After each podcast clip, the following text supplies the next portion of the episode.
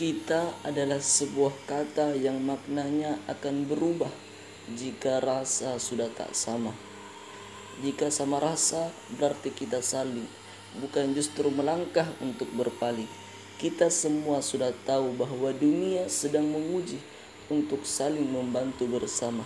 Ada yang merintih kelaparan, ada yang bersedih lenyapnya aktivitas pekerjaan, mengeluh turunnya pendapatan, hingga tak sanggup mencukupi segala kebutuhan. Allahu Rabbi, ke manakah kita mencari solusi?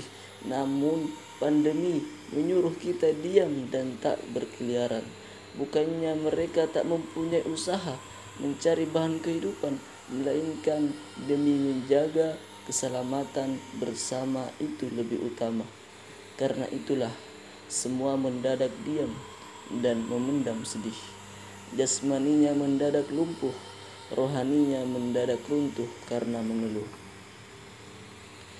Inilah saatnya yang mampu, mari bergegas maju.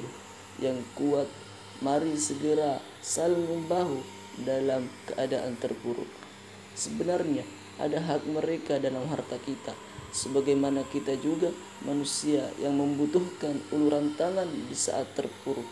Oleh karena itu, Mari lenggangkan bantuan tanpa harus menghitung-hitung kerugian karena mereka bagian dari darah kita.